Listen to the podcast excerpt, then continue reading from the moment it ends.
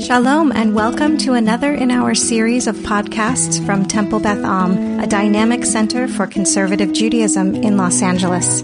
This is a recording of a Shabbat sermon by Rabbi Rebecca Schatz. You all know how much I enjoy teaching on the Bima, uh, and though I also love giving formal sermons, this, this week I started to create the source sheet that if you saw in the bulletin, you saw had many pages and many sources. And I realized, you know what? It'll be easier for me to get through this material and get to my point if I share it as a sermon. But I also wanted you to be able to see what those sources were. Um, I began to read through the Parsha, and as I alluded to a little bit earlier, I noticed that so many of the laws that come as the rabbis believe, you know, the, kind of the, the first introduction to what turned out to be the 613 mitzvot, the 50 some odd uh, laws that then turn into a longer list that equals then to 613. And I was surprised that so many of them, when reading through, connected kind of almost as like subsets to what the Ten Commandments are. I'm a very visual learner, and one of the ways that I learn best is by writing things out, almost by charting things. And so the way that I thought about it in my head was, you know, commandment one from last week with examples of laws that we were receiving this week almost falling underneath it, as if there was a header and then sub sub content that went underneath it. So that's where this drosh comes from. And if you're interested, if you didn't look at the source sheet that's in the bulletin, what you'll see on that source sheet is some of the ways that I come to the conclusions that are in this drosh. So you don't need the source sheet for what I'm about to say, but some of those examples will will be a little bit clearer if you have the if you have the verses in front of you. One of my Oh, sorry. Could you hear me while I was doing all that? Without the mic? Okay, great. Sorry, I didn't realize the microphone was so far away. so, one of my favorite parts of, excuse me, there's something stuck in my throat. One of my favorite parts of the rabbinate is working with conversion students. They help me teach and think about elements of my life that are like mother's milk to me. And in teaching, I then question my own answers. I question whether I practice enough or really believe in something when I'm asked but why? I think more deeply about halacha that I am asking a conversion student to hold by because I think it's important, but ultimately need to be able to explain the how and the why. For the past few weeks, most of my current eight conversion students have asked the question, okay, so what do I do now while I wait for the mikveh to reopen? What else should I be doing? What books should I be reading? What classes should I be taking? What questions should I be asking and discussing? And my response to each one of them is exactly the same. Take the next step deeper into your process. You've read a book about Israel? Now read a book about American Jewry. You've made sure to buy kosher meat as a first step. Now make sure that that meat is eaten separate from dairy. Next steps.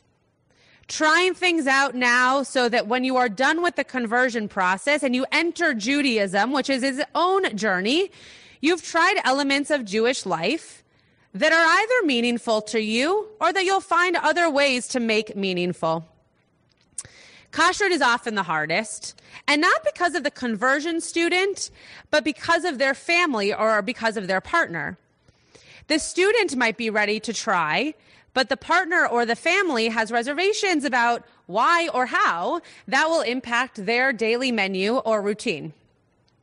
I explained to one such couple a few weeks ago that growing up keeping kosher and then choosing to not keep kosher is one thing, but never having experienced kashrut and just deciding it's not important or fulfilling is really quite different. So try it out as a couple, I said. See how it feels. And if it works, if this is something meaningful for your Jewish home, then you'll continue doing it in this way and take even more next steps. Parashat Mishpatim is the second part of our revelation. Some would even say it is the second revelation at Sinai. Last week we received the Ten Commandments, and this week Moses returns to hear the beginning of our 613 mitzvot and comes back to the people with the quote, rest of the Torah. One aspect of Parashat Mishpatim that has always struck me is the lack of importance that we hold for the mitzvot, unlike the power that we feel when we read the Ten Commandments.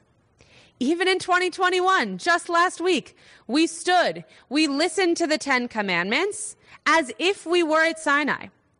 And some of us can list all 10, maybe not in exact order, but we know what those prime mitzvot are for us. So how about those 50 some odd laws in Parashat Mishpatim? Where do they fit in into this important piece of our covenantal lives? I noticed in reading through the Parsha this week that many of the examples in Mishpatim directly connect to the categories of our 10 meets, of our 10 commandments. Imagine an outline, as I just tried to explain before, where the 10 commandments are at the top, and the subset of each commandment has more mitzvot written below. Here's an example. Exodus 21 verse 15 says, One who strikes their father or mother shall be put to death. Then verse 17 says, One who insults their father or mother shall be put to death. From Parsha Mishpatim, it directs, directly correlates to mecha. You shall honor your father and your mother. So did Moses go back to Sinai to receive the Rashi on the Ten Commandments, pun included? Are these 50-ish commandments commentary on those big 10? It's possible. But also, the Ten Commandments are categories of contractual agreement with God and our people, whereas the specific examples and actions of the laws found in Parshat Mishpatim are covenantal. The Lubavitcher Rebbe has a very long teaching, which I summarized again on that source sheet in the bulletin, about the difference between these contractual and covenantal relations at Sinai. Revelations, excuse me, and relationships at Sinai. There is a contractual agreement, the commandments and accepting them, and then there's this covenantal bond, the rituals and the rites. And each are their own experience of revelation. The contractual revelation is just knowing that there are laws, that we need to abide by them, and that God is behind those laws to form this connection and bond with us. The covenantal revelation is how the mitzvot allow for us to feel that relationship within our tradition, within our family, within our religion, through living and experiencing them. The Ten Commandments set for us rules and regulations, but don't describe to us how to live according to those laws. In Parashat Mishpatim, we receive this second piece of revelation. Potentially, I would say, the more important piece to continue Jewish life, knowing how to connect our Judaism with our daily living. At the end of the list of laws in Parashat Mishpatim, we hear the famous words, Na'aseh v'nishma. We will do and then we will understand. Sforno comments that this is God's way of saying, try things out. There might not always be reward for the things you try, but you'll understand something better if you've had experience with it.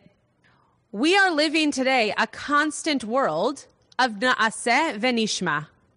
Because at times we just have to keep going on without knowing what might happen. What might happen to plans made or how people react to something new. We're trying out new things to learn to how to engage community, how to pray in solitude, how to teach without a classroom, how to travel the world without a plane ticket.